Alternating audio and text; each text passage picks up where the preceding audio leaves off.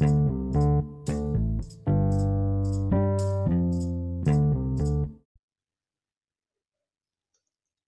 Let's Talk podcast, The Birth of Jesus Christ, Matthew 1 18 to 25. Introduction One of the most difficult questions parents have to face is arguably, Mom, watoto hutoka wapi? This question elicits a whole host of reactions from parents.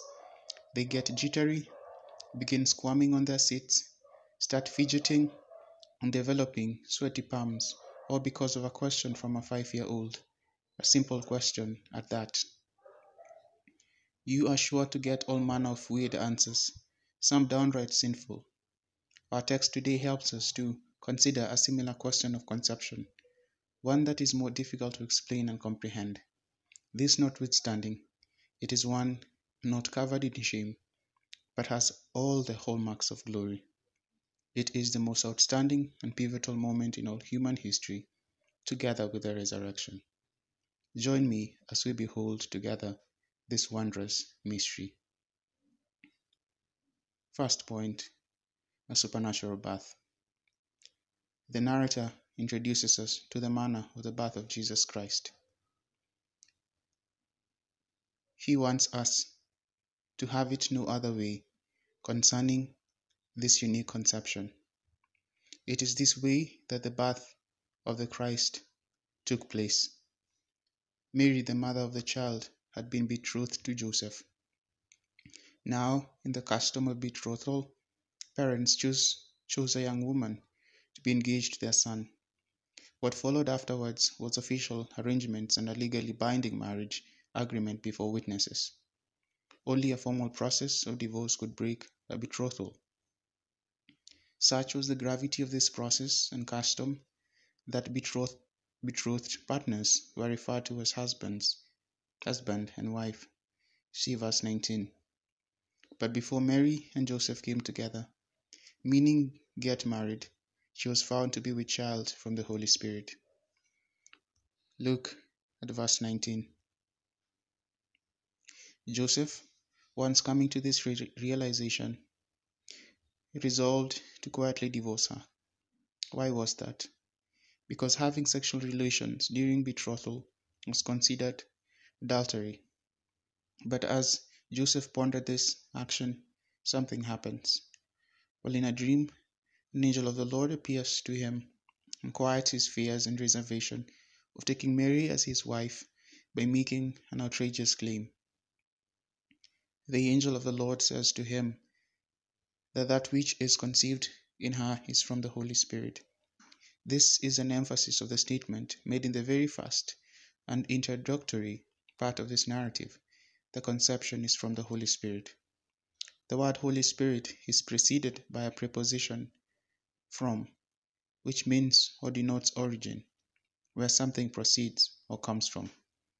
Thus, we must emphatically conclude that the conception of this child is a work of the Holy Spirit, the third person of the Trinity.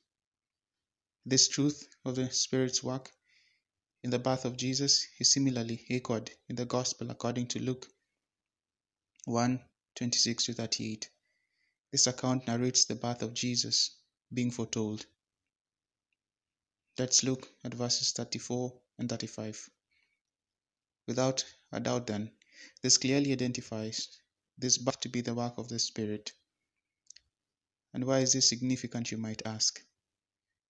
It is important at this point to mention that the birth of a child is no miracle or supernatural event. We all know how it happens. If we had time, I could give you all the details. Certainly, a union between a man and a woman is required for this to take place. But here the scriptures provide us in this narrative a ground, groundbreaking occurrence, one of epic proportions, namely the birth of a child without this natural and well known union between man and woman. This child, we are told, shall be conceived from the Spirit. What does this mean? Certainly, he is unlike any of us. Look with me to verses 22 and 23. The narrator sees all these events as a fulfillment of the Old Testament prophecy in Isaiah 7:14.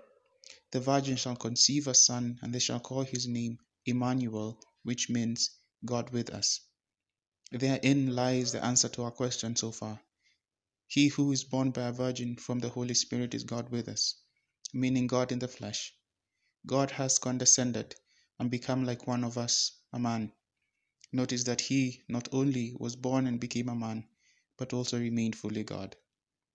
John corroborates this truth when he jots down, In the beginning was the Word, and the Word was with God, and the Word was God, and the Word became flesh and dwelt among us, and we have seen his glory, glory as, the, as of the only Son from the Father, full of grace and truth.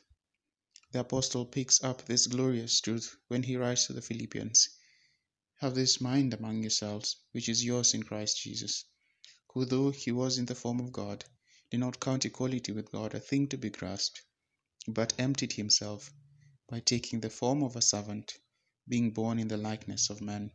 Philippians 2 5 7.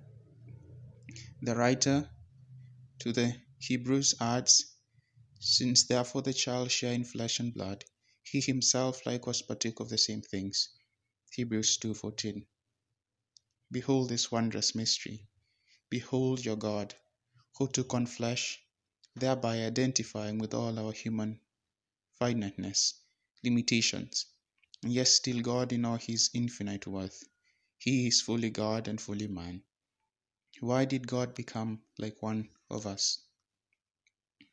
Second point the reason for the supernatural birth.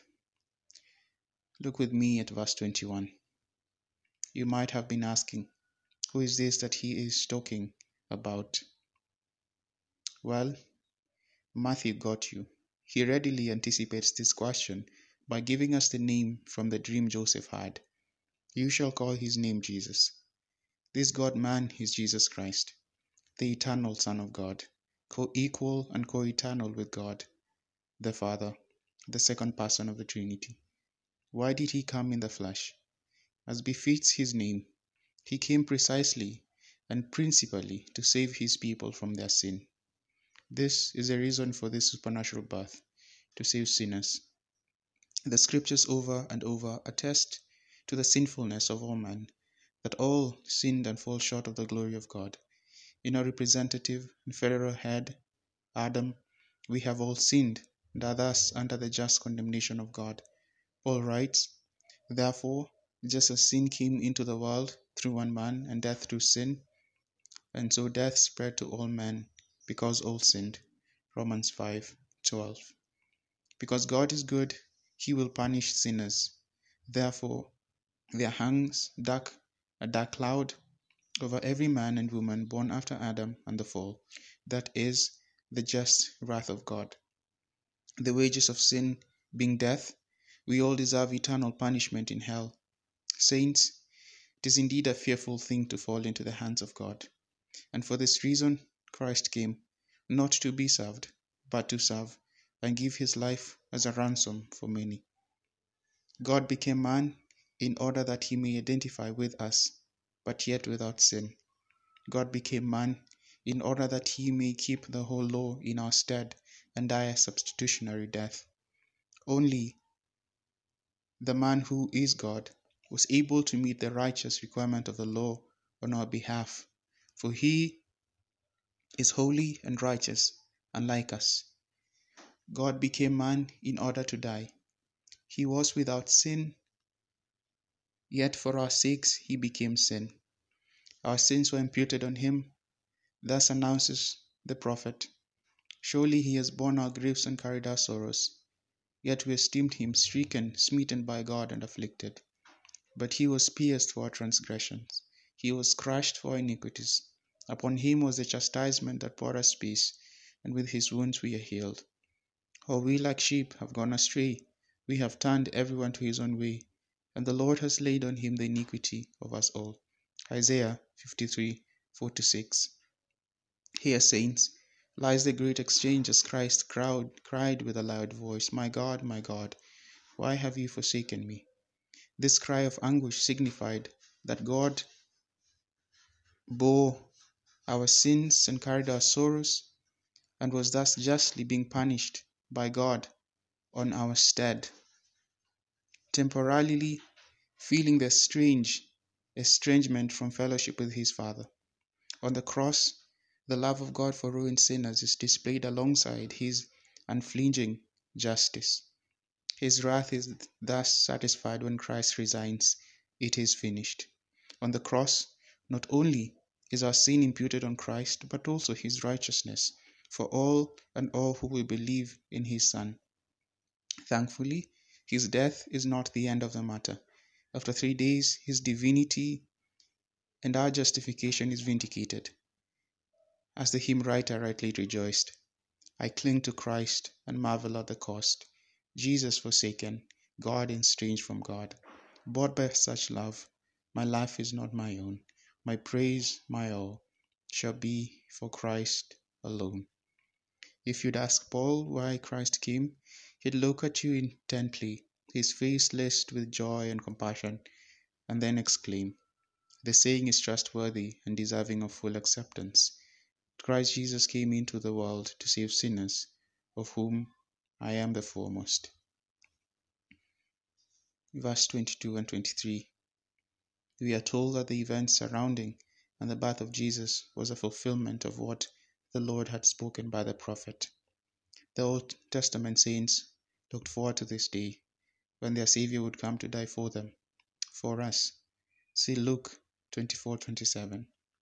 The birth of Jesus and his subsequent death and resurrection are no afterthought or knee-jerk reactions for a situation gone south, out of control.